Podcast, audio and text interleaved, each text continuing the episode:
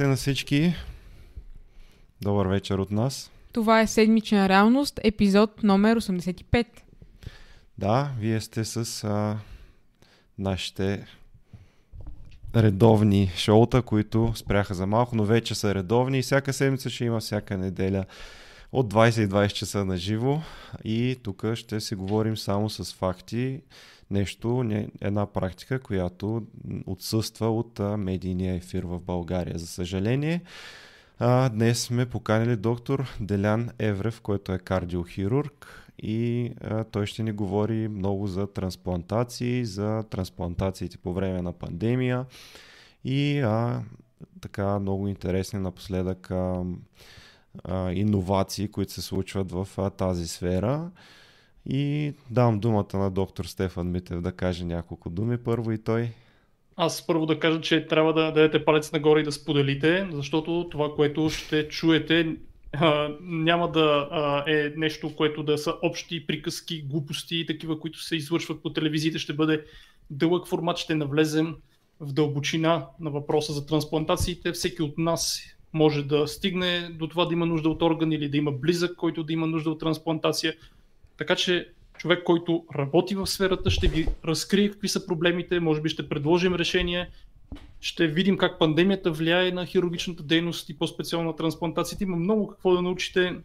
Моля ви само дайте палец нагоре, напишете в чата дали ни виждате и дали, дали ни чувате. Всичко дали е наред. Е наред. И преди Ето да и... започнем да кажем, че с предимство ще бъдат коментарите на нашите патреони, ще четем предимно тях, така че знаете какво да правите, ако искате и вашите коментари да четем. Добре, и е крайно време да дам думата на кардиохирурга доктор Делян Еврев. Вие сте го виждали много пъти в нашите куизове, но сега ще научите повече за него. Здравейте и от мене, казвам се Делян Еврев и съм кардиохирург. Завърших медицина в Медицинския университет в София. А и след това почнах да специализирам кардиохирургия в болница Лозенец. А, сега в момента специализирам и съдова хирургия, като втора специалност. А, освен това се занимавам с а, преподаване на студенти по медицина към Софийския университет, тъй като болницата е база към факултета и съм асистент по хирургия. А, преподавам и на медицински сестри, и на ерготерапевти. А, така или иначе, по стечение на обстоятелствата, това, че, а, това, че болница Лозенец а, се занимава с трансплантации, от много години и един от водещите центрове за това. А, стана така, че и а, аз се занимавах с това нещо.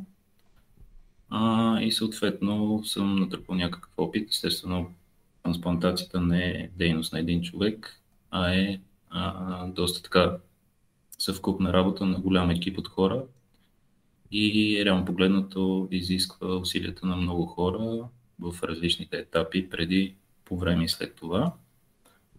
А и се надявам, че ще мога да ви разкажа какви са детайлите от това нещо, къде е България в тази дейност, доста така високо специализирана и естествено какви са проблемите, как пандемията се отрази на тази дейност, както и на останалите медицински дейности и съответно какво може ние да направим и към какво да се стремиме за подобряване на нивото на тази дейност в България.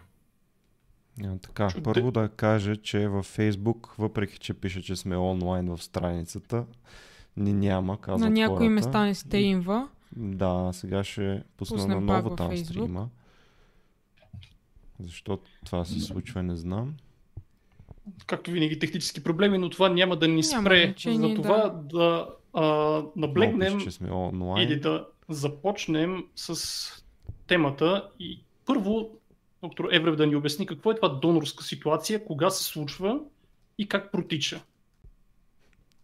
Да, вече има сигнал. Всичко е наред. Добре.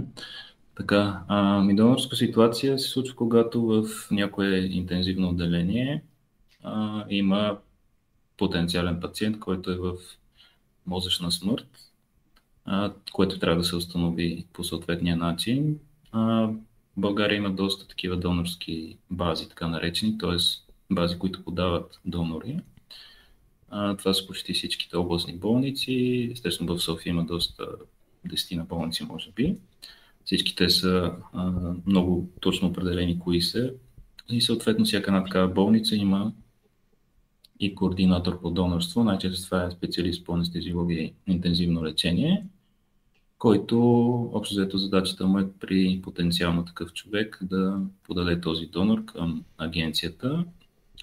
Тя са в момента агенция по медицински надзор, където има дирекция, занимаваща се с трансплантация, трансплантационната дейност и подаването към а, тази база, реално погледнато, а, това, че има потенциален донор. Естествено, от тук започва един доста дълъг процес, свързан с първо установяването на това, че донора е в мозъчна смърт.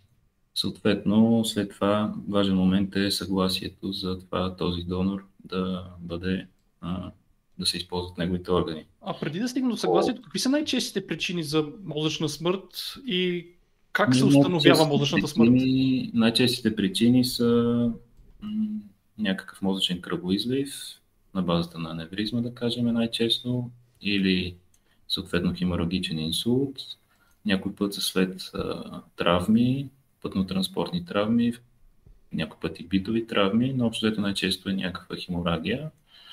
А, установяването на мозъчна смърт става с а, доста строги изисквания. А, първо става с консилиум от а, специалисти, има и невролог между тях, анестезиолог и така нататък. Прави се, има различни варианти, прави се мозъчна ангиография, т.е. контрастно изследване на съдовете в мозъка, прави се електроенцефалография, то може би Габриел по запознат за това в детайлите. Да. А, и съответно, обзето идеята на това е, че няма мозъчна дейност и това нямане на мозъчна дейност е необратимо. Тоест, това нещо мисля, че се повтаря след няколко време, за да не би а, първоначалните изследвания да са погрешни. А, съответно, м- важно е все пак, има си критерии дали един донор става или не.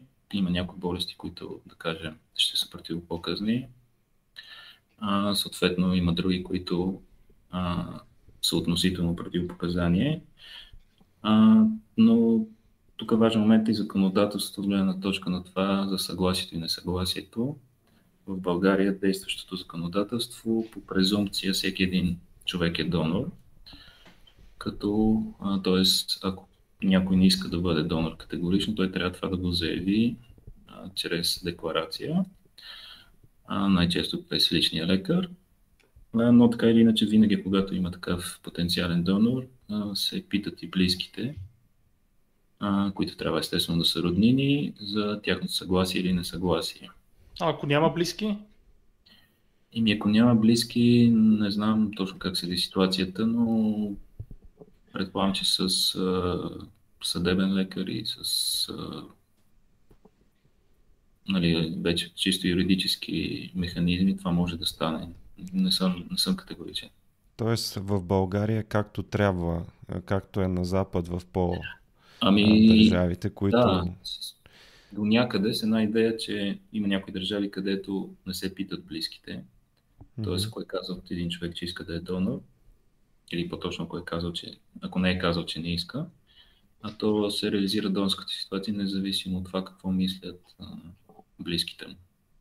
Добре, но тогава, щом а, има толкова много болници, които могат да следят за това мозъчната смърт, е хубаво да уточним, че е равно на биологична смърт, т.е. когато се установи това, вече трябва да се мисли за трансплантации, а сърцето и дишането могат да си продължат, но когато има мозъчна смърт, медицински и юридически мисля, че вече се смята човека за починал. Но да. тогава защо има толкова малко трансплантации в България? Това е важният въпрос, след като има много болници, които могат да следят за това. Предполагам, че има доста хора, които умират от uh, хеморагичен инсулт или от uh, ПТП. Защо буквално са по едно на месец и не ги съобщават по новините като нещо велико? Ами, сега проблема е доста всеобхватен, т.е. не е еднозначен отговора. А, първо, тази дейност м- няма какво да се крием, освен чисто финансовата страна, която е безпочена има си специална наредба за това колко се заплаща за кондициониране на донор, защото трябва погледнато с откриването на такъв потенциален пациент и с доказването на мозъчна смърт започва един цял процес, свързан с много комуникация с съответните трансплантационни центрове, с агенцията, но и с а, това, че пациент, донора трябва да се кондиционира, т.е. да се поддържат неговите функции, така че органите а, да могат да се използват след това. И това време, колкото е по-малко, толкова по-добре, особено за някои органи. Тези пациенти са обикновено с, нали, не обикновено, ми са изкуствено дишане винаги, колкото по-дълго време, да кажем, са на изкуствено дишане, толкова да кажем белият дроб може след това да не става за трансплантация. Така че е важно нали, да има бързо действие. А, но другия момент, който го има е, че тази работа, освен чисто организационна, е свързана и с това хората, които се занимават с нея, да имат сърце. Защото, нали, няма да го крия, трансплантационната дейност в България до голяма степен се дължи на сърцето на хората, които я правят. Тоест на техния ентусиазъм, на тяхната, ако щете, авантюризъм на моменти, но благодарение на това тя се разви в момента на това ниво, което е има. Но естествено то не е достатъчно. А, има доста донорски бази, които м- общо взето за да се намират такива донори, очевидно нали, нещата не са свързани само с това да се намират донорите, да има и какво да се прави с тях. А, колкото и абсурдно да звучи, от София броя на донорите, които са подадени, е доста малък. Реално погледнато, ако направим някакво сравнение, има повече донори се подават от провинциите, то има точно определени градове, съответно болници, където има по-голяма активност. Такива са Варна, Велико Търново, Плевен в някаква степен, нали, така, без да съм изчерпателен с всички центрове, но и това нали, звучи доста абсурдно и доста лошо, че в София, където прямо погледнато има доста болници с интензивни отделения, спешни болници, те почти не подават донори. Не, не се стига до това. Ама това защо е? Защото няма финансиране на този процес или защото не им се занимава? Ами, може би не им се занимава, няма достатъчно време а, в някаква степен. А, заети са с много други неща, сега особено покрай COVID пандемията, реално погледнато са ангажирани доста с тази болест. А, и може би е въпроси на... Нали, сега има малко момента, че а, полагат, не казвам, че на другите места не полагат, навсякъде се полагат усилия, но м- да кажем, пациентите вече когато са стигнали до мозъчна смърт са по, по-увредени, по, по-не могат да бъдат подходящи за донори. Но не знам, в смисъл не мога да категорично да кажа каква е причината, но това нещо се наблюдава. Смисъл... Тоест не е в липса на хора с мозъчна смърт, защото такива предполагам, че има, а е ами, по-скоро да, организационен въпрос. Това ще го кажат нали, хората, които работят по интензивните отделения а, нали, анестезиолозите, реаниматорите, но лично мое мнение е, че България може да има много повече донори и реално погледнато това, че има малко донори, поставя ред проблеми пред а, чисто обвързаността ни с Европейския съюз, с а, европейските структури, които се занимават с донорството и трансплантациите. Реално погледнато ние сме има различни договори, това, което знам е, че сме, нали, има една организация Евротрансплант, която включва 8 държави, мисля, че не знам, може да са повече станали вече, към която ние от 2013 година сме асоцииран член, т.е.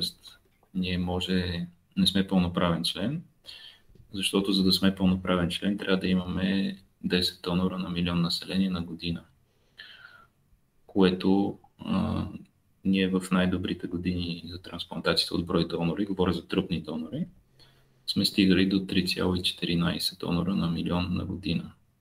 Или в абсолютни цифри 22 донора. Това е... 22 донора от труп, трупни донора на година. Това е абсолютно година. нищо. Да, това е доста малко. Реално погледнато този проблем го има. През годините е имало може би зависимост чисто организационно и така нататък, периоди с нарастване и съответно с спадове. сега покрай пандемията доста драстичен спад. Да кажем преди пандемията, ако имало около 16, 17, 18 долара последните няколко години, през 20-та година те са 4. 4 долара да. за 2020 година. За 2020 година. А, Това го правят за един ден в другите държави, да го кажем. Да. Тоест... Слава Богу, 21 година има някакъв подем, в смисъл, че са 14. По-скоро правилната политика е by default хората да дават, когато умрат, а, а, да дават органи и само при несъгласие от близките тогава да не се дава. Защото... май сега е така, да, т.е. проблема не е в близките. Да, а, проблема, да, мисля, че не е толкова в близките, т.е. сега не мога да кажа точно какъв процент от потенциалните донори не се реализират заради отказ от близките, но мисля, че не е, не е чак толкова висок този процент. Добре, Добре да кажем, а трябва ли, е... само да питам още нещо, трябва ли някаква специална апаратура, условия, за да се извърши това? Нали, за съхранението на органи е ясно, че трябва да се съхраняват по правилния начин, но след това, кого, когато дойде момента да се присъди на дадения човек, трябва ли нещо по-специално, което нашите болници и операционни не го предлагат и може би това е една от причините, които, която да е, се отразява?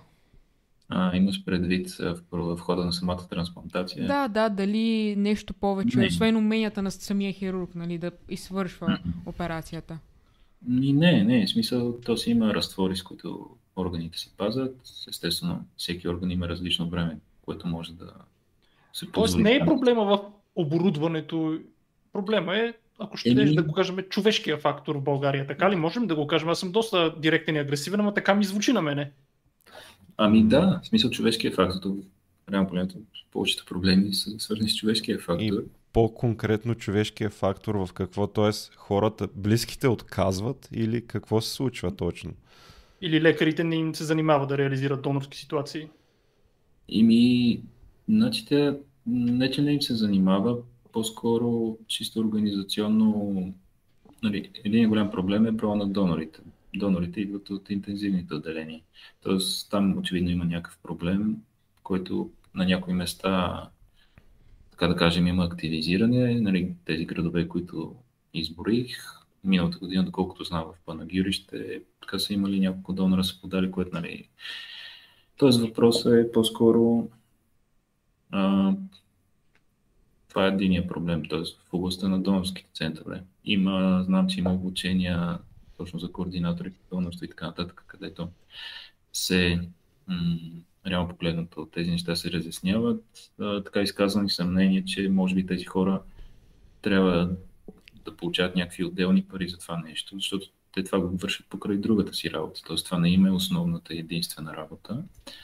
Той не е много логично да е предвид малкия брой донори, но някакси може би някакъв такъв стимул би бил удачен за от тази гледна точка. Другата работа е свързана с това вече като самите трансплантационни центрове.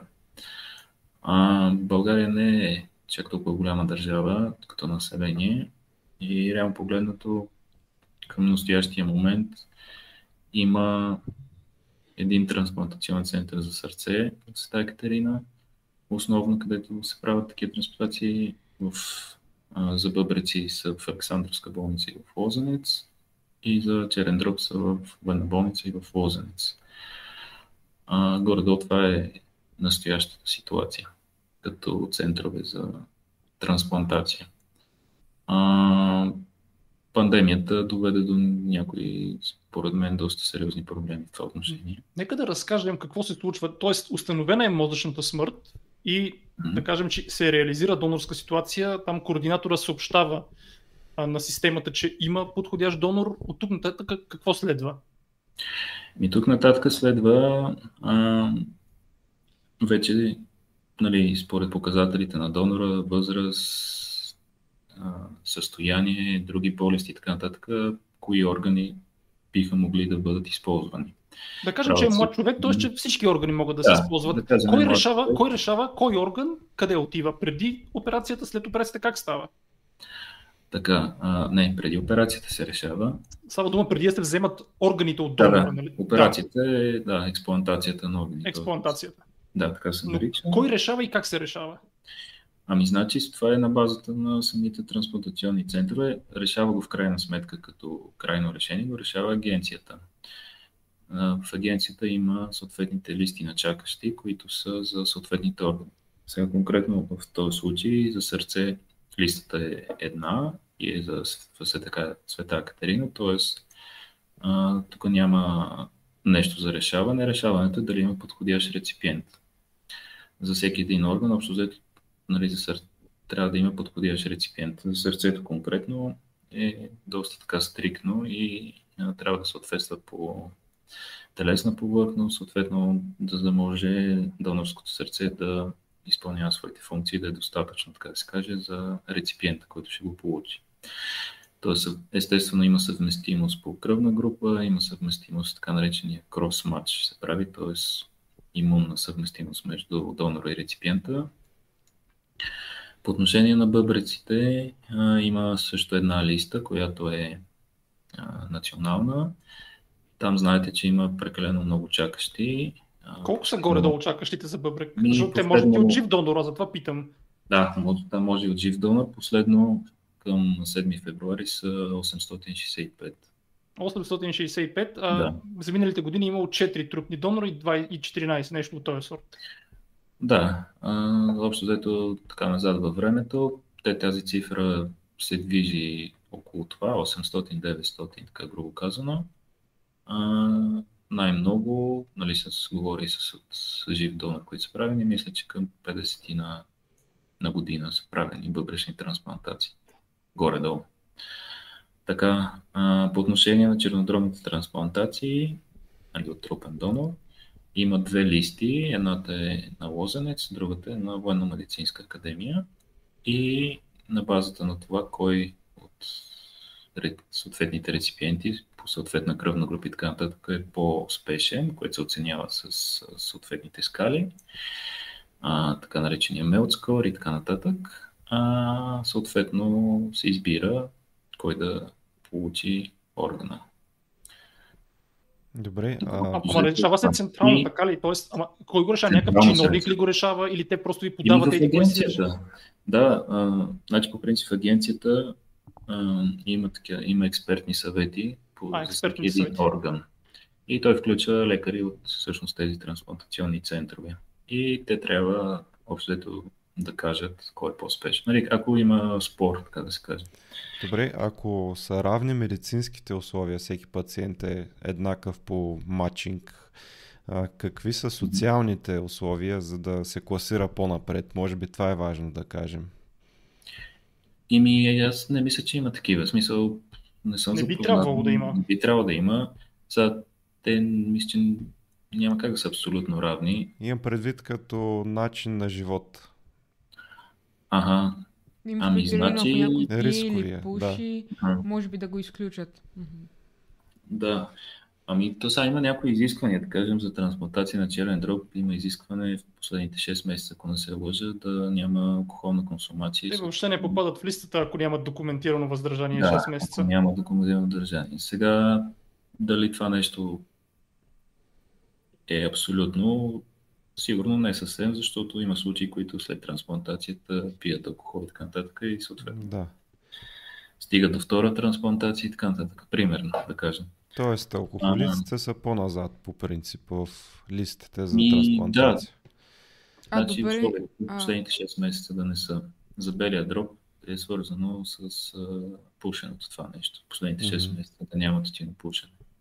Казахте, че нали, може да се стигне до втора трансплантация. Случвало ли се е да се даде, да дадеш орган, примерно черен дроб даде се на един човек, а, той съответно поради някаква причина го е увредил, нали, не е чисто а, да, да, да е несъвместим и, и да е негова вината. Има ли шанс този човек да получи втори черен дроб, примерно? И мисълта, м, по принцип, има вариант, предполагам. Нали, сега трудно може да се определи той ли си го е увредил. Нали. Ми ако е започнал да пие, примерно. Еми да, тогава няма да пие, няма да попадне в листата, но примерно ако пие и спре да пие 6 месеца не пие, ще Но на Запад ре, ретрансплантации се правят. А тук у нас, понеже са много малки, едва ли ще видим скоро ретрансплантация, но на Запад си се ами, правят. Значи България е имало ретрансплантация на черен дроб. Добре, а в този, в тази мисъл, примерно задължителните вакцинации сега и с COVID, защото видяхме един случай в Штатите, как се случиха нещата. Там с един невакциниран, който му беше отказана трансплантация, защото той самия не се е вакцинирал за COVID-19 и съответно дават на друг вакциниран пациент органа, защото нали, обяснението им е, че инфекциите са сред най-така унищожаващите хората, особено трансплантирани. Тук има ли такова съображение в България? Предполагам, че има. Ими да, сега... Аз предполагам, че няма. А, значи, по принцип си има вакцинации, които са задължителни. А, това изобщо нали, за, не говоря да. за COVID, не само. Сега за COVID а, не знам как се процедира. А, аз това, което знам, нали, говоря за нашата болница, за потенциалните реципиенти за черен дроб, да кажем, понеже тях ги познаваме в някаква степен. А, мисля, че някаква голяма част от тях са вакцинирани.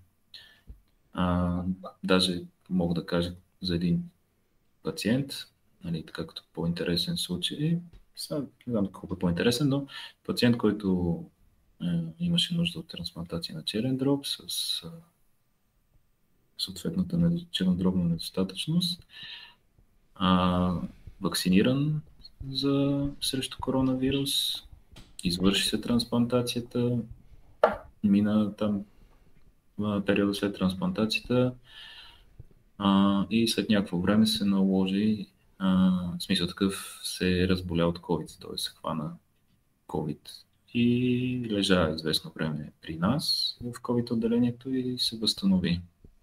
А той е имуносупресиран, да кажем, нали така? А той е имуносупресиран, да. И се възстанови, дълго време не можеше да се изчисти вируса, по-общо съвсем логично заради имуносупресията, която имаше, която в началния период след трансплантацията е доста сериозна. Но факт е, че той оцеля.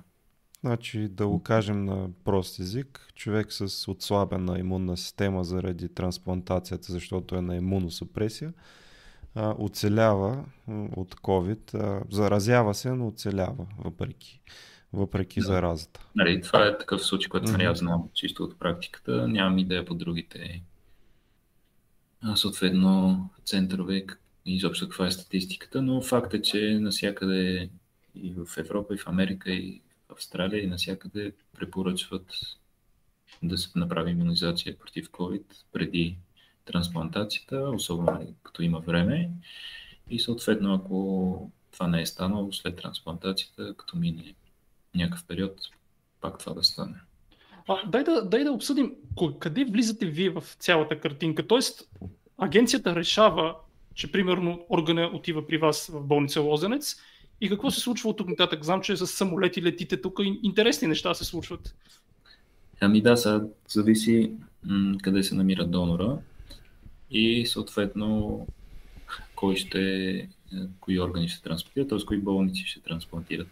Обикновено, когато се трансплантира сърце, тъй като там е най-ключово да се а, скъси времето от изваждането му до присаждането, а, донора се транспортира в Света Екатерина и там става експлантацията. Такава е практиката. А директно донора се транспортира там? Да.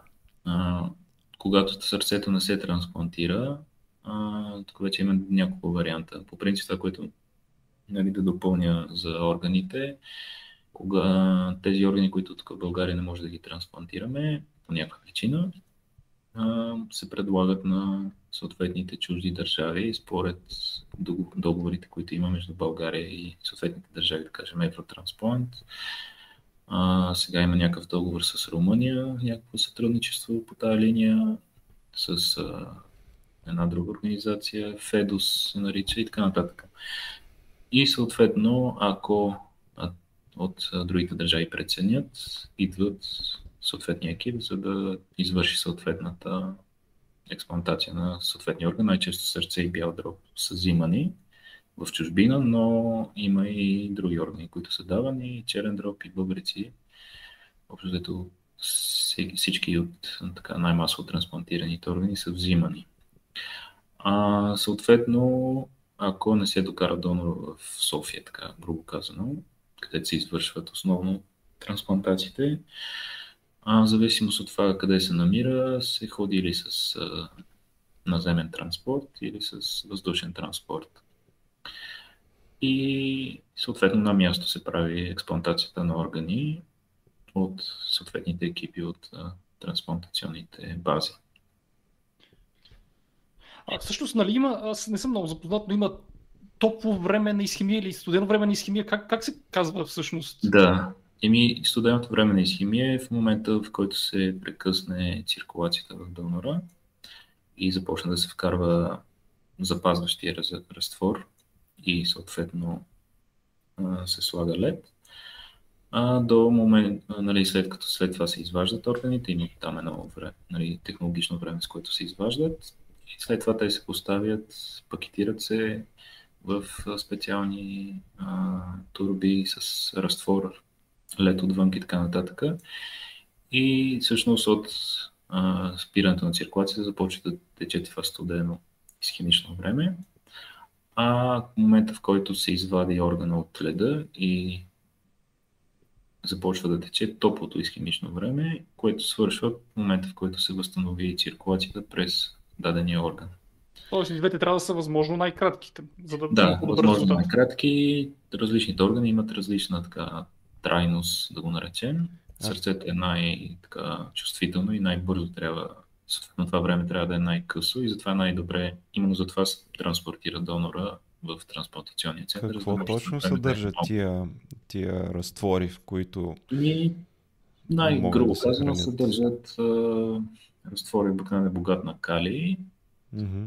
и съдържат някои аминокиселини и нали, други Тоест подхранващи по някакъв начин да, органа? А, с подобен разтвор, да кажем, се използва в кардиохирургията за спирането на сърцето.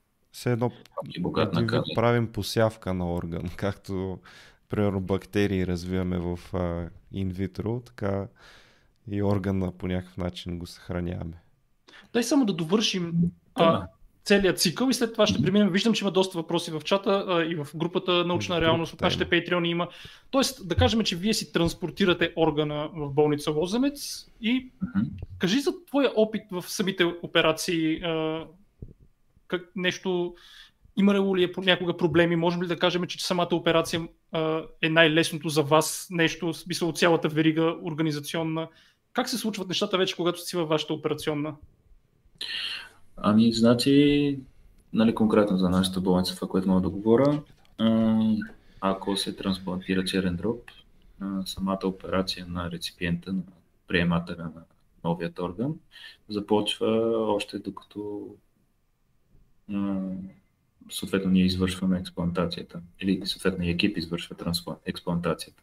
А т.е. междувременно става операциите първоначално? Да, а, да си мисля така най-добре, защото Тоест, в момента в който екипа, който експлантира органа, се убеди в неговата годност, в неговата подходяща за трансплантиране, а, нали, съответно се свързва с, болницата и, и те започват да действат по реципиента. За да може, когато дойде екипа а, с органа, а, да се скъси именно това време, изхимичното време. Топлото време да се скъси. Да. И ми и студеното той. И студеното.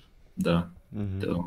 Това, че е студено, нали не е- Колко не... време продължават операциите? Еми различно, сега много зависи. Първо много зависи от е, самата експлуатация, обикновено протича стандартно като време.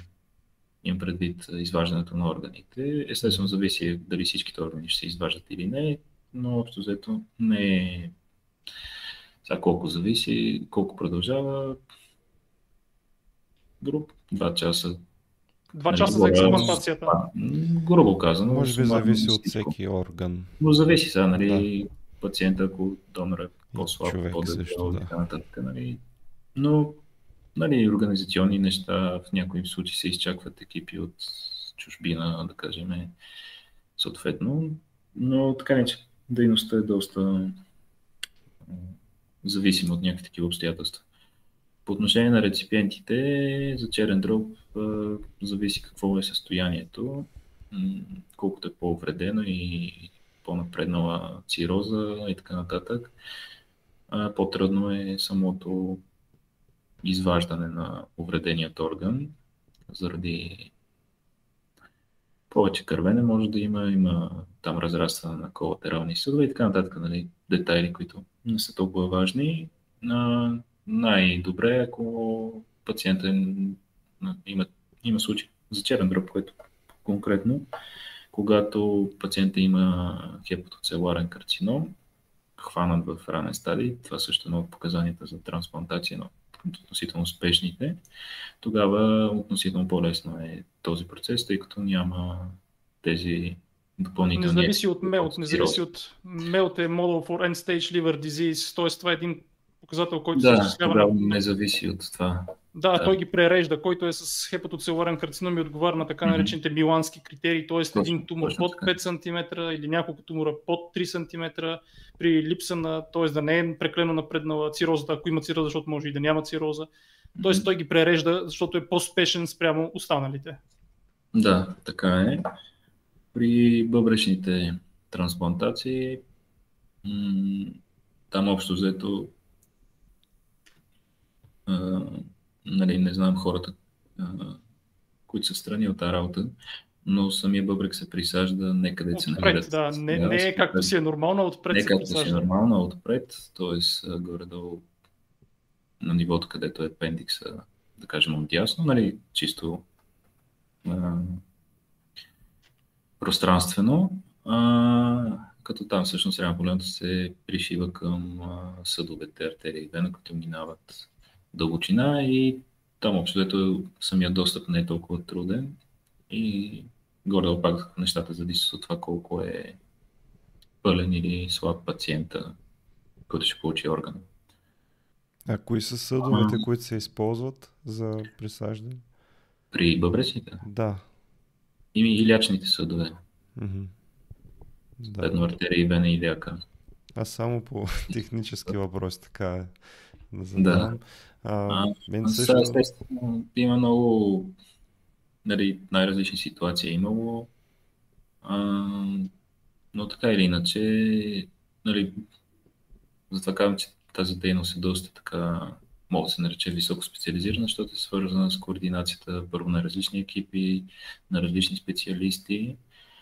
А, това, което конкретно при бъбречните трансплантациите, за щастие са органи, които могат по-дълго време да бъдат в такава изхимия, тъй като а, практиката е на базата на листата, която е национална, на базата на показателите на донора, кръвната група се избират на случайен принцип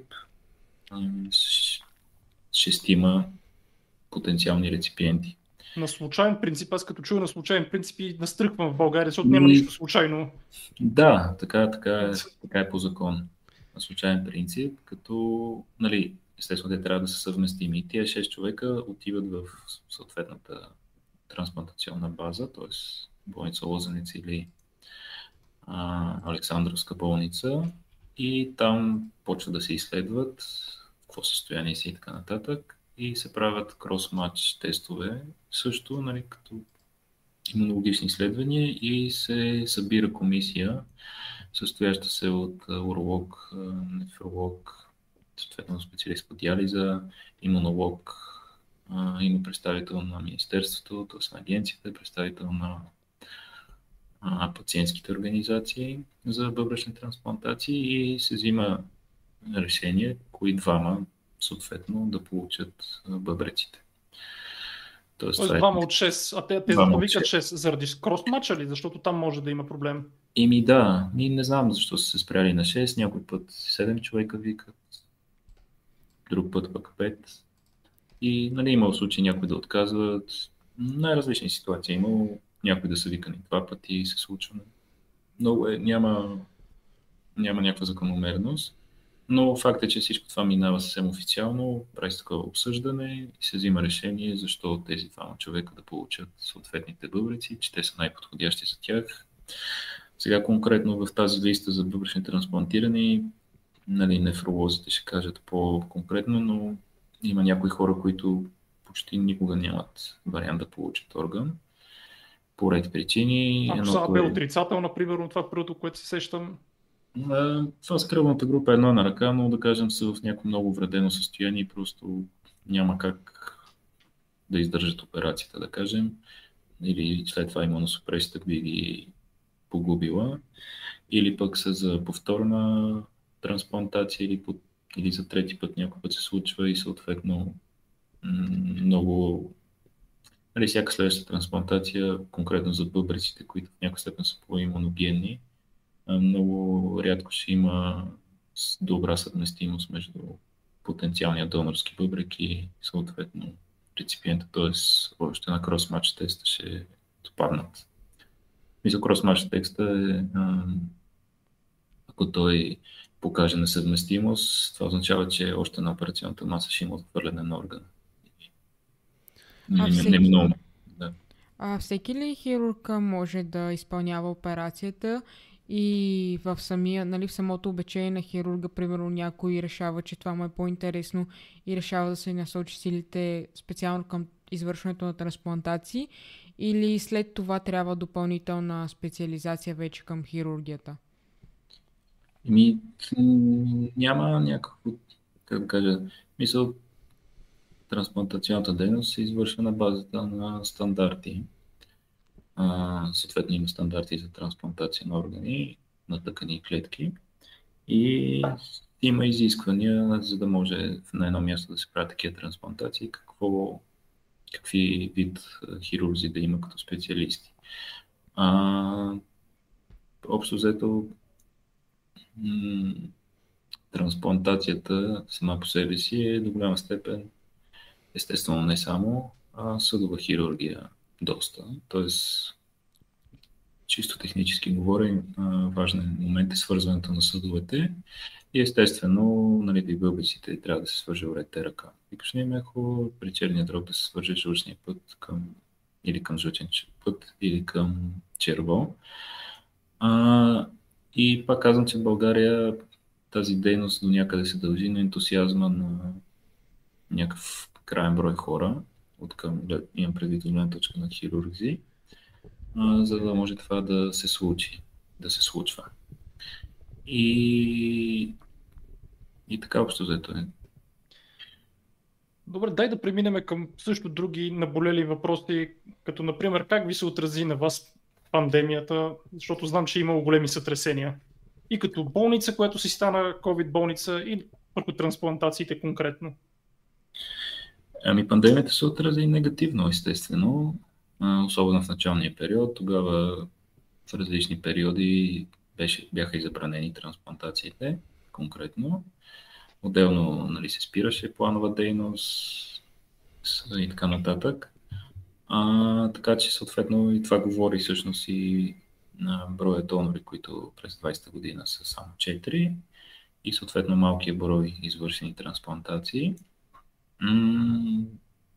да кажем, от миналата година нали, има някакво съживяване, повече донори а, трупни се появиха, правиха се, включително и при нас, операции от жив донор на бъбреци.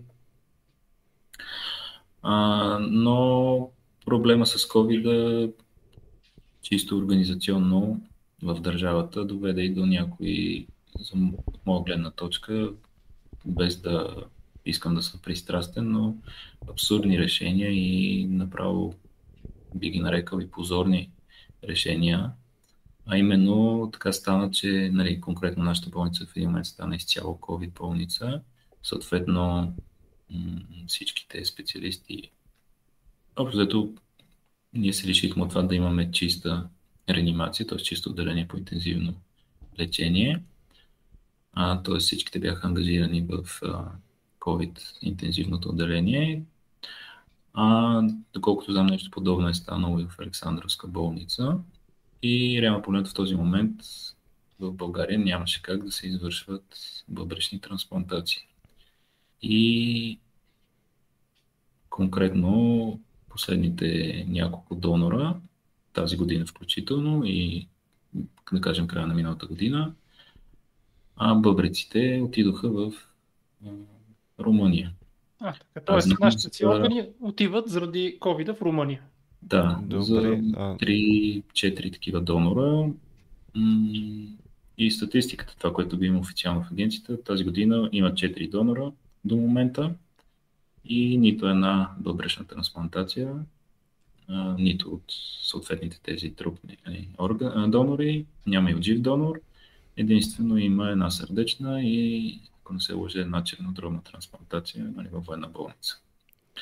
Аз помня, когато го съобщиха това за Румъния, че нали, са дошли румънски екипи, пак го направиха на новина по телевизията. То всъщност това е позор за България, абсолютен позор. И да, те го изтъкнаха, че няма подходящи реципиенти тук, което ако за черен дроб може да се съгласим, че може да се случи така, то за бъбреци е абсурдно от 860 Абсурдно от 800 човека да няма подходящи. Да няма двама подходящи. Нали? Тоест, пак ни излъгаха по новините, че това не е някакво героизъм на така съвместна работа с румънците, просто ние сме некадърни и не можем да си освоим органите. Така излиза, нали? Ми, то, то не, че не сме некадърни, по-скоро решенията, свързани чисто административни решения за някакви неща, доведаха до това, че на местата, където се правят това нещо, нали, са България е малка държава, не може на 100 места да се правят трансплантации. Той не е, то даже на повече от две места е не е, как да кажа, нередно, може би, заради все пак там, където се прави трансплантация, хубаво да има някакъв достатъчен обем, за да се поддържа някакво ниво на, на експертиза на хората, които го правят. А, и съответно, реално погледнато по този начин се лиши някаква част от, а, за някакво време хората се лишиха от тази възможност, което сме да твърда е Убийство. Може ли да кажем, че това е убийство, което държавата налага на чакащите? Някаква степен, да. А, много неща, да кажем, в а, листата, която е съвсем официална в агенцията, има записани чакащи 20 човека за бял дроб, има чакащи за панкреас и за тънки черва, нали, нещо, което очевидно, че не се прави в България. А, но това, което се започна като белодробна програма за трансплантации в нашата болница и с а, извършената трансплантация през 2019 година, белодробна, реално погледнато към момента не, не продължи, не продължава. А, съответно не се случва и в а, другите болници към момента. Нали, в Света Екатерина също имаха такова желание това да го правят. Така че м- нали, нещата са си много комплексни и сложни. А, хубавото е, че все още има хора, които имат ентусиазма това нещо да го правят. А, има и хора извън чисто медицинските среди, да кажем, които също в някаква степен са активни в това нещо. Наскоро имаше филм за това нещо, не знам дали ви е попадал на живота да. на живота. Стефан Командарев, нали така? Стефан Командарев, Той да. ми е приятел във Фейсбук. Поздрави! А, който така доста м- силен и заслужаваш да се види. А, и има различни инициативи за прокламиране на донорството, но факт е, че в настоящия момент ситуацията не е най-цветуща. Аз помня, че имаше една майка, която буквално ходеше по BTV а, в а, там неделното им предаване и молеше шефовете на болници да я пуснат, да говори с тях и да говори с началниците на реанимационните сектори, да съобщават потенциални донори. Никой не я пусна в крайна сметка. Сина и почина, който чакаше за трансплантация на сърцето. Беше толкова сърцераздираваща тая история, че тя се моли на директори на болници просто да помислят за нея и да подават донори. Но нищо не стана. Ими, да, пак казвам, проблема е много пластов, не, не е еднозначно, нали, само в едно звено да е проблема. Абсолютно насякъде има нужда да се да има активизиране, така да го кажем. Добре, ако трябва да питаме кой е виновен, значи а, виновно е Министерството, министъра или лекарите, които неглижират въпроса. Кой е виновен? Защо не се случват нещата? Еми, са еднозначно виновен няма. Са за различни моменти, в които е имало проблеми, да кажем както сега. Конкретно решението за това, коя болница какво да прави е на Министерството, защото конкретните две болници са подчинени на Министерството. Тоест на министра на здравеопазването като техен принципал. Той, той взима това решение по някакви съображения.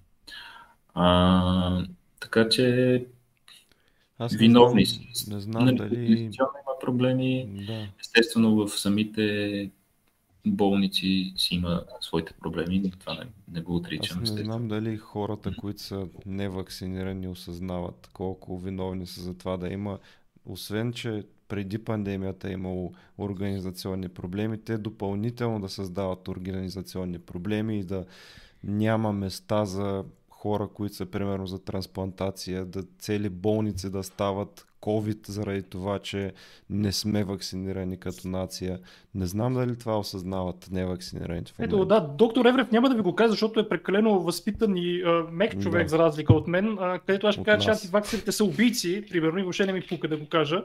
Защото нещата, които се случват и без това здравеопазването ни е на някакъв лош хал, ами те допринасят с това, че после влизат в спешните отделения и задръстват системата на здравеопазване и страдат тези, които най-много имат нужда от помощ, като чакащите за орган. Да, да кажем, да дадем само една минутка на госта и да си поеме въздух и да кажем, че сега ще започнем с вашите въпроси в групата Научна реалност. До нея може да имате Да. достъп. Ако сте част от нашия Patreon, виждате колко интересни неща разговаряме и всяка неделя ще бъде така. Надявам се, вътре има и много бонуси.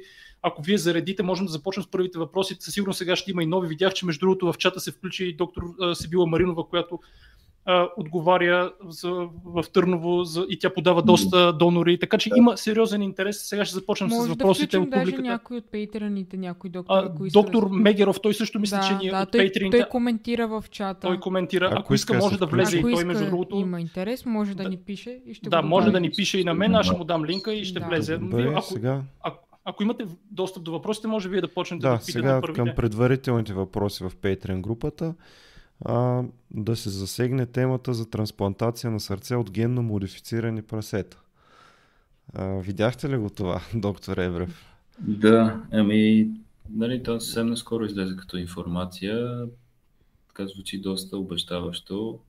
А, Факт е, че нали, в България ние си имаме собствените проблеми с недостиг на донори и по-малко трансплантации, но факт е, че този проблем е световен. Тоест, световно имат много повече хора, които чакат за трансплантация, отколкото се извършват. И науката се развива в това отношение. А, съответно, за момента, доколкото знам, пациента е жив и а, Да. се чувства добре. А, преди това а, са правени подобни неща, предвид пак от а, геномодифицирани прасета, са взети бъбреци и са трансплантирани на хора, които са в мозъчна смърт. И а, сега не знам защо точно така са го решили, но нали, може би от към Експериментално. Е, това е proof of concept, аз това го четох, Да. че просто иска да. Да. докажат, че такова нещо може да действа и е първа крачка. И съответно там проследили някакъв период от време, няколко дена и са показали добра функция, в смисъл започнали се да отделят и урези и така нататък. Тоест, пак това е някаква крачка в това нещо, така че нали, науката се развива. България Скоро естествено, няма да стане масово, най-вероятно, това с Еми, не знам, модифицираните. че... Все Ами- пак това е свързано и с някакви регулации, чисто юридически и правни норми, които предполагам, че ще отнеме доста време. Аз съм чел, Но- има една книга Тикър, която е точно за сърдечната трансплантация, даже се би отбелязал в моя Goodreads, последвайте ме там, даже се говори, че първите трансплантации са дали били нещо като дивия запад, там, когато човек е умирал и нямал донор, са присаждали сърце на овца, на някакви такива неща. Те, пациентите Да. са умирали след това, нали? Чисто Но в на Но началото са пробвали все пак. проба но са грешка. пробвали абсолютно всичко. Да. Това Проба с, грешка. С ксенотрансплантациите, т.е. трансплантации от друг а, вид, а, отдавна го има, отдавна имало проби. Е, и факт е, че Но не са имали генно инженерство, пък сега и има. по-важното, те тогава, да. когато са почвали през 60-те години, не са имали лекарства като циклоспорин, което мисля, че 80-те години е открито и тогава е, те са да, умирали да, заради да. отхвърляне, не заради проблеми Факт, с операцията. Е, успеха на трансплантацията много зависи от имуносупресорите, които се ползват след това и съответно развитието в тази област довежда до по-добри резултати, нали, успеваемост. Да, може би като човек е вече в терминално състояние, той би могъл да реши или някой от близките му да експериментира с ксенотрансплантация, което е нещо съвсем ново.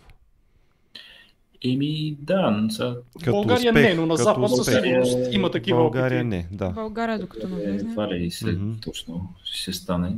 Ние първо да. си оправим обикновените трансплантации да стигне добро Първо ниво. си оправим организационните проблеми, които започват от невакцинираните. е нещо много сложно в България да си завърши. да.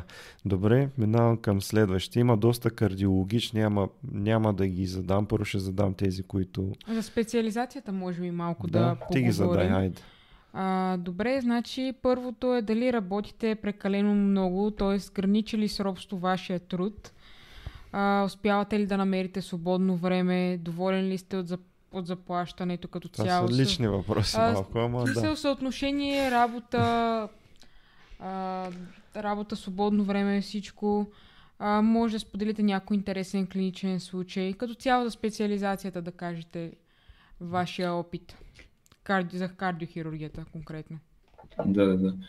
А, еми, по принцип, хората, които се занимават с медицина, нали, лекари имам предвид, и искат това нещо да го работят заради самата медицина, това колко време имат не им е водещото. И реално понятно един човек, за да се научи, трябва да отделя максимално от себе си. Естествено, не само с това да се занимава, защото занимаването с едно нещо не води до добри последствия, т.е. да има разнообразие. Така че е нормално в началните години на специализация, съответно на работа като лекар в дадена област, той да дава повече, отколкото да получава, така да се каже. Като даване и получаване нали, не е свързано само финансово, ами и като време, като мисъл, като емоции. И съответно това нещо се отплаща в последствие, в повечето случаи. Поне така си мислих, така се надявам. А, и общо взето, най-кратко казано, ако човек няма сърце да се занимава с това, което се занимава, по-добре да не, да не го прави. Сега естествено има част от лекарите, които го правят изцяло за пари. Да си използват медицината като бизнес и тя си е бизнес. Няма две да. мнения въпроса. А, но те обикновено не са, може би, клинични Аз мисля, че се сещам за кой говориш, но няма да споменаваме. Не, не визирам конкретно някой. Аз, аз пък си помислих но... за един конкретен професор, майде, него и по телевизията го пускат често, който е умен, ще се сети. По-скоро и специали, цели клонове от медицината, които са по-насочени към така изкарването на пари. Да, да, сега, да. Нали, различните специалности имат да. различна застъпеност. Нали, да кажем, кардиохирургията не може да се работи навсякъде и, да кажем, хирургите, докато други неща могат да се работят и ето точно имаше и точно открито, тая причина въпрос, понеже не може да се работи навсякъде, желаящите как успяват да пробият? Има ли борба между отделните Ми... желаящи да специализират или особено пък сега в времената, когато няма изпит, нещата стават доста така съмнителни да. понякога. М- сега, по, по, конкретно за кардиохирургията, проблема в последните години е, че нейната дейност малко или много се ограничава. А, и това се дължи на развитието на технологиите на интервенционалната кардиология, инвазивната кардиология. Тоест, все по-малко пациенти достигат до нуждата от сърдечни операции и част от нещата, които се правят с сърдечни операции, се почват да се правят и се правят и от инвазивните кардиолози. Така че от тази гледна точка специалността става все по-тясна, да го наречем. А сега за желаящи нямам идея в настоящия момент как е, но малко ли много със сигурност не е най-атрактивната специалност да кажем, ако така в очите на хората това е нещо супер сложно и супер, как да кажа, м- трудно. Естествено. Върха на медицината. Всички искат да, да стават кардиохирурзи. Всички първи курс да. искат да станат кардиохирурзи. Да, Някак си после така отпада желанието. Да, да. всъщност не, не е толкова. Толкова ли е готино, колкото желанието на студенти първи и втори курс да станат кардиохирурзи? Ами не, аз помня помня какво ми каза ръководителя на специализацията, за жалост той почина, доцент Георгиев. А, той каза, че кардиохирургията не е хубава работа, защото се занимаваме с болни хора, които след това излизат нали, в кавички, естествено, като инвалиди. Тоест, не, не е благоприятна специалност, така, така се изразяваше. Така че вече според мен важното е това, което човек прави, независимо коя специалност се избравя, да го прави с сърце и с желание да се отдава в него и естествено да бъде оценяван за това, защото ако го прави не го оценяват, ясно, че не. В групата питат за кой ви е най-интересният клиничен случай. Как да кажа, много случаи могат да са интересни. Лично за мен сами по себе си всяка една трансплантация е интересна. Успешните са най-интересни, предполагам. Естествено, са да. Продължили успешни. дълго да живеят след това, колкото да. е възможно. Това е така. Сега конкретно за кардиохирургията има пак най-различни ситуации. А, обикновено тези неща, които са свързани пак с спешни операции, да кажем дисекация на аортата е едно от не, е едно, и най-спешното състояние в кардиохирургията и като цяло в медицината. И когато един такъв човек, който буквално в следващите часове може да умре, бъде спасен и особено когато това стане, да го кажем някои пъти с чудо, естествено е доста така удовлетворяващо в последствие. А... Имали сме такива случаи. Да. Как хората да, да се, ако имат, примерно, десекация, какви симптоми да търсят? Еми, те симптомите ги намират, нали? Не ги търсят. А, спешното трябва да ги търсят, не е да. водещите симптоми, най-главните. Да Еми, това е много силна болка, гръдна, било то отпред или отзад в гърба. А, рязко започва. Рязко започваща. Да. При физическо и... усилие често или даже докато ходят примерно в Може при физическо усилие, да. да, пред туалетната някой път има такива случаи. Обзето наподобява малко и оплакванията при инфаркт, които да. но е доста силна и сега вече зависи от това как се развият нещата, дали ще отшуми тази болка или нещо друго ще случи. И съответно е важно да попаднат в на специалисти, които да го диагностицират това нещо. Да? Тоест да се разпознае. Може би някаква част от хората, които умират внезапно, умират и от това нещо. И то остава неразпознато. Да. Има да въпрос. от... О, да, от Patreon. Чувството подобно ли е на рефлукс? Пита наш Patreon. Ага. Той явно иска да се... Не, защото не, не. рефлукс е, няма нищо общо с гръдната болка. Да повечето случаи. Няма Добре. общо, общо, но да кажем доста по-силно и доста по-продължително. Пак от Patreon групата има въпроси да кажеш нещо за байпаса, може ли човек да запази добър и продължителен живот след байпас и за роботизирана хирургия, моя друга любима тема, където има много mm. неща, които могат да кажем. Ами, байпаса, то самото име от английски за обикален, същото е там, където има стесняване или запушване на съдовете, хранещи сърцето, коронарните съдове, това нещо да се заобиколи с материали на самия пациент, т.е. артерии или вени от самия него, като кръвта се взима от ортата и съответно се а, закача байпаса след това стесняване или запушване. А, обзето идеята на операцията, както виждате от това кратко описание, е да се подобри храненето на сърцето, съответно да се подобри качеството на живота и шанса да получаване на инфаркт, ако не е имало преди това, да бъде минимален. Но самия байпас сам по себе си също въжи за поставянето на стентове, с което интер... инвазивните кардиолози решават тези запушвания и стеснявания, не, не лекува причините, които довеждат до запушванията и стесняването, т.е. не лекуват захарния диабет, кръвното, пушенето, дислепидемията, т.е. холестерола. Иначе казано, ако един човек продължи по същия начин и не контролира тези неща, както стентовете, така и байпасите се запушват също. И Тоест, тук нали, да има промяна в начина важно. на живота задължително. Да, важно да има Това, промяна и съответно да. да се следят нещата, да се следи състоянието, т.е. периодично да има прегледи, да се контролират а, показателите там, кръвна захар. А там по същия начин има ли някакви приоритетни пациенти пред други спрямо рисковите фактори, които имат, да речем, примерно по-млади хора, да се оперират? Не, или... няма. Не, не. Няма смисъл, няма някакво такова. Като триаж. По-стар човек да. ще изчака и така нататък.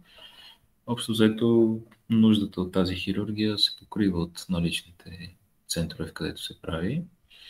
И това, което се наблюдава в годините е, че ако в миналото, когато са оперирали, говоря, да кажем 70-80 години, когато са оперирали 60 годишен човек са го смятали за доста стар, а сега 70 годишният човек се струва млад, да кажем. Осезел е млад на 60 години. Осезел е млад, Средната да. продължителност Тоест... на живота сега мисля, да. че е 74 години в България. Да, увеличава се продължителността на живота и повече, да. пациенти се оперират. Тук сме винаги на дъното на всички класации, за съжаление. А, друг интересен въпрос. А, колко дълго може да живее човек с трансплантация, нали, с трансплантирано сърце? И как се променя животът му след трансплантация? Или пък черен дроб. И, да, има ли някаква съществена разлика с предния живот?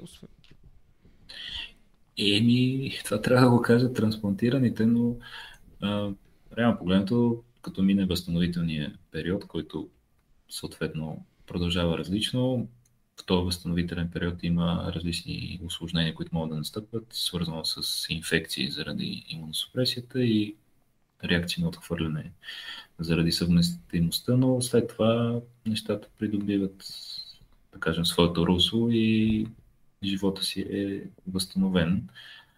А, аз, съм виждал, към... аз съм виждал трансплантирани с бъбреци, е, които идват в нашата клиника. Те и над 10 години, над 15 години да, съм виждал. Да, Тоест, и, и по нищо не може да разберете, че са трансплантирани, ако просто така ги видите и си говорите да. с тях. Абсолютно, да. Ако им е трансплантирано, примерно, сърце, е много по-различна ситуацията, предполагам, но с Еми... бъбреци има доста дълго живеещи хора. Да. Ми, аз пак ще се върна към филма Живот от живота. Там основният герой, така да го кажем, е пациент с трансплантирано сърце и бъбре, който участва в Олимпиади за трансплантирани печели, качва се по върховете, така започва филма, така че въпрос на естествено как са минали нещата, на съвместимост и така нататък, но и на начин на живот след това, естествено. Но факт е, че има добра преживяемост и се получава втори шанс за живот, който е много ценно. Да. Сега има доста кардиологични въпроси, които няма да те питаме, включително някакви злоупотреби в Пазарджик. Това е за кардиолози, въпрос не е за кардиохирурзи. За кофеина, как се отразява на сърцето. Да, за кинезитерапия, да, ще извинявате, обаче това е въпрос за други специалисти. Други специалисти да. а, нещо само за роботизирана хирургия не казахме там. Има ли при вас да Винчи, има ли нужда въобще от да Винчи? Защото аз знам, че за много места няма, те го взимат по други причини, но такива роботи. И... Лично мое мнение е, че чак такава голяма нужда няма за България, конкретно в сърдечната хирургия. А, според мен нещата са свързани в някаква степен с комерциалност. А, естествено, има някакъв елемент на престиж. Сега чел съм разни проучвания, че да кажем, използването на роботизирана хирургия, сравнено с лапароскопска хирургия, не е кой знае колко по-различно, даже в някакъв случай може да е по-зле. Но нали, нямам някакви преки наблюдения, не съм работил с такова нещо, не мога да кажа, но към момента не мисля, че не е това проблема. Е основният проблем на България, да. Да. Тук има въпрос, какво прави един кардиохирург през ежедневието на работното си място, когато няма операции? Чете, примерно. Еми, те за неща, да. Чете, са все пак пациентите м- не са само пациенти по време на операцията, те са пациенти преди това и след това, т.е. има оперирани пациенти, за които си искат своите грижи след операцията. Нали, в моят конкретен случай се занимавам и с съдова хирургия, с студенти се занимавам, така че има какво да се прави. А, я кажи за студентите, това ми е любимата тема. Аз, аз твърдя, че студентите всяка изминала година стават все по-затъпели и не, не амбициозни по една проста причина, ако се чуете защо съм толкова крайен, защото а, от няколко години вече не се кандидатства с изпит, както аз съм се явявал на времето е и на времето се явихме 30 човека за 9 места, а сега вече поне половината са връзкари и си знаят, че като завършат си има място за тях. Така че ти имаш ли такива наблюдения за падащото ниво на българския студент? Еми, сигурно го има това, някаква степен, сравнявайки по себе си, когато аз съм бил студент. А, сега, надявам се това да е по-скоро някакъв друг вид на развитие на тези хора. Но факт е, че сред тях има доста добри студенти, доста активни и нали, хубаво е, че ги виждаме и че стават добри лекари. Така че не е, не е чак толкова безнадежно и не трябва нали, така да гледаме и чак толкова песимистично. Но Ето факт, има че... надежда, значи, за българските млади лекари. Има надежда сега променя се. Факт е, че в последните години информационните технологии всичко това доведе до по-различни начини на учене, ако щете, и на комуникация, така че надявам се, че това води до развитие на някакви други качества, които ще са полезни в бъдещето, но ще видим. Вижте, вижте колко е добър доктор Евров. Той не смее да обиди никого за разлика от мене. Затова аз имам толкова хейтери. Той и в лошото намира Напротив, нещо той да гледа каже. оптимистично, че нещата Гледам ще се оптимистично. оправят. Да. Проблеми има. Има хора, които се чудиш как. Винаги може да се гледа от лошата страна, но може и от добрата. А добре, имаше въпрос, вие защо сте решили да останете тук? Нали, и тогава положението не е било цветно. Със сигурност много лекари си мислили, че ще се оправи, други са мислили, че няма и са решили да си тръгнат. Вие И тогава дори заплащането е било даже, даже още по-низко. по-низко, да. Но нали имало е фактора и изпит по вашето време. Вие защо Да, решихте да останете? Било е трудно и било е много ниско заплащане. Защо останах? И то кардиохирург. Каква е тая мотивация? И ми, сега си го пак за пореден път ще го кажа, може би това, което водещото е точно сърцето и желанието. Тоест, в началото, нали, факт е, че аз и както и много други колеги по време на следването работехме в различни болници като санитари и помощник сестри. Нали, се сещате, че с заплащането не е било водещо в това наше действие, а желанието да се научим. Съответно, мотивацията е а, точно желанието да си в помощ на хората. Нали? Малко идеалистично да звучи, но не съм имал така, и да ми е минало през главата не е било за дълго да отида в чужбина и така нататък. Не мога да давам много конкретен отговор какво ме е задържало тук, но може би а, не знам. Не мога да го говоря А категорично. съжалявали ли сте даден момент, че сте останали? Ами като цяло не. А, сега човек винаги, като мине някакъв период, се пита дали е могло нещо по-добре да стане, да кажем място, където работи или Да, нещата. това е нормално. Това е нормално. А, сега последните години покрай пандемията все по-така почва да се замисля човек защо го прави това нещо и какъв е смисъл, виждайки лошата оценка на хората и лошото отношение на хората към лекарите. Но пък факт е, че без, без лекарите няма как. Тоест тук в България. Трябва да има някой, който да мисли като вас просто.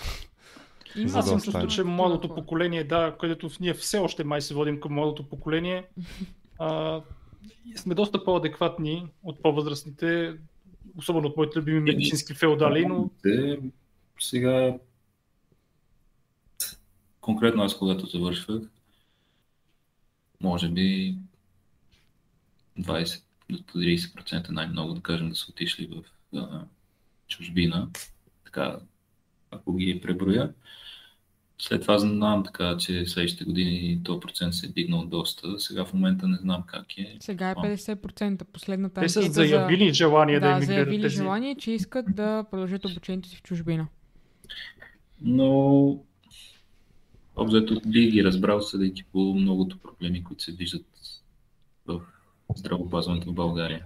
Аз искам да прочета два коментара. Първия на доктор Сибила Маринова, пак подчертавам, тя работи в Велико Търново, тя изпраща Да. много донори за трансплантация. Така е, факт, факт. Тя казва, проблемът е организационен основно, защото липсва донор идентификация. Личността на координатора и неговите знания и умения са от изключителна важност за донор идентификацията. В работещите донорски бази, организацията по донор идентификацията на всички нива сме си я направили сами. Това е. Трябва сами да се активизираме. Това означава.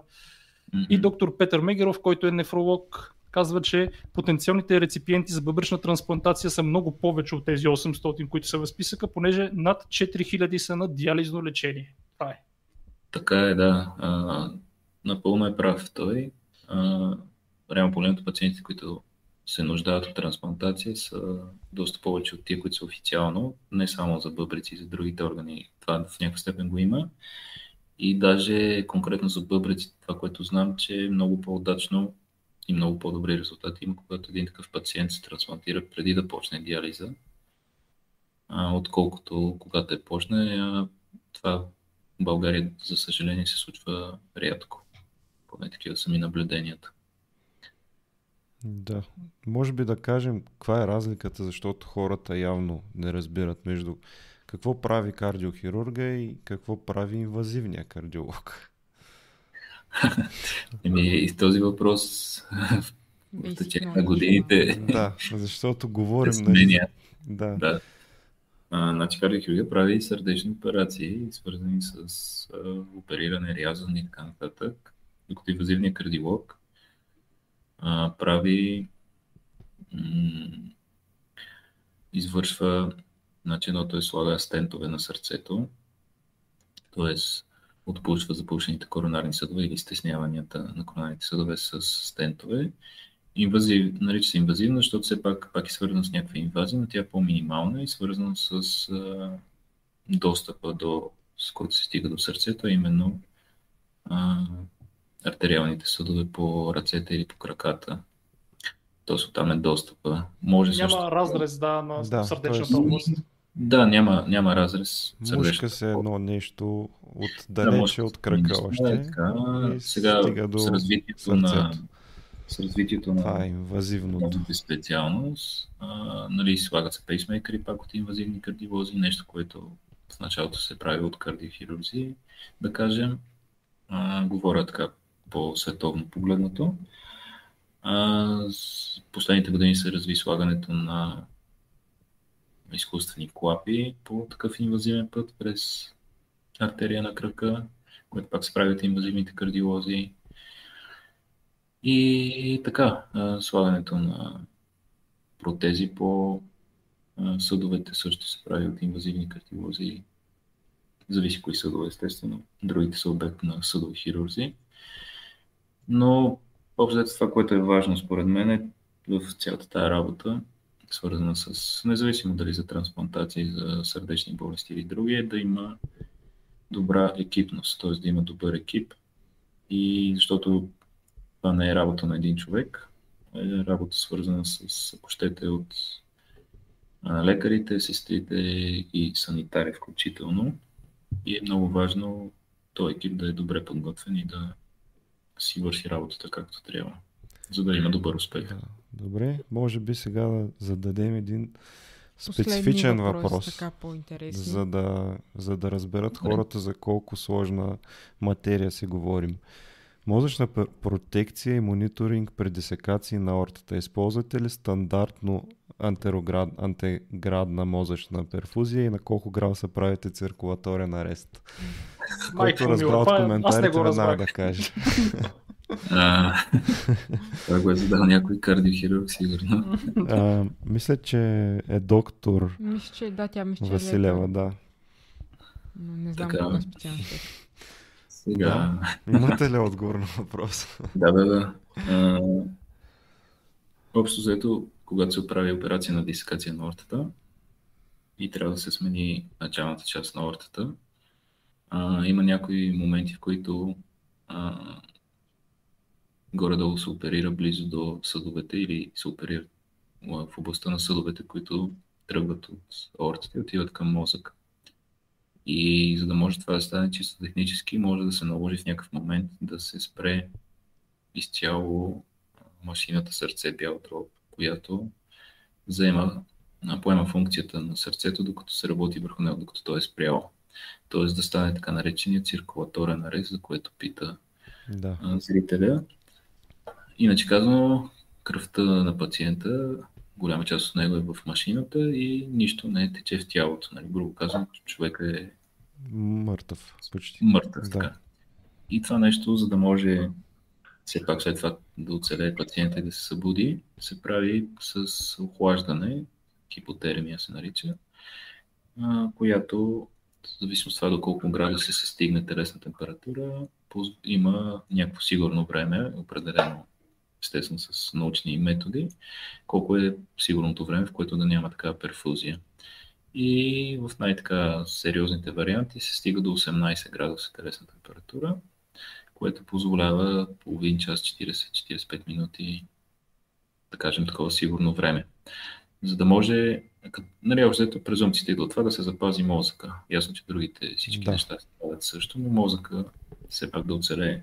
И това нещо може да се подобри, имам предвид перфузията на мозъка, ако по време на това нещо се подава кръв към мозъка селективно. Единият вариант е това, което пита зрителя антеградно, Мгм.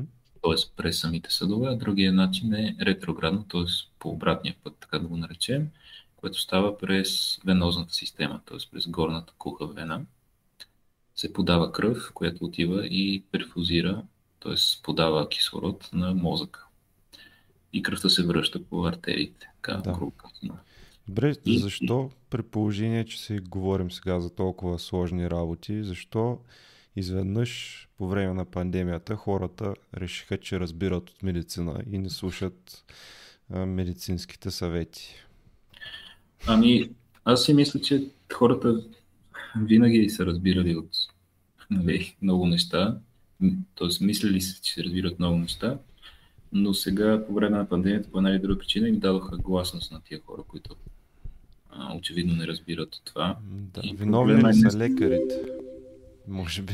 Някои лекари със сигурност са виновни. Някои да. лекари, да, със сигурност и да кажем цялостно като някакво лекарско съсловие си носиме своите последствия, своите действия.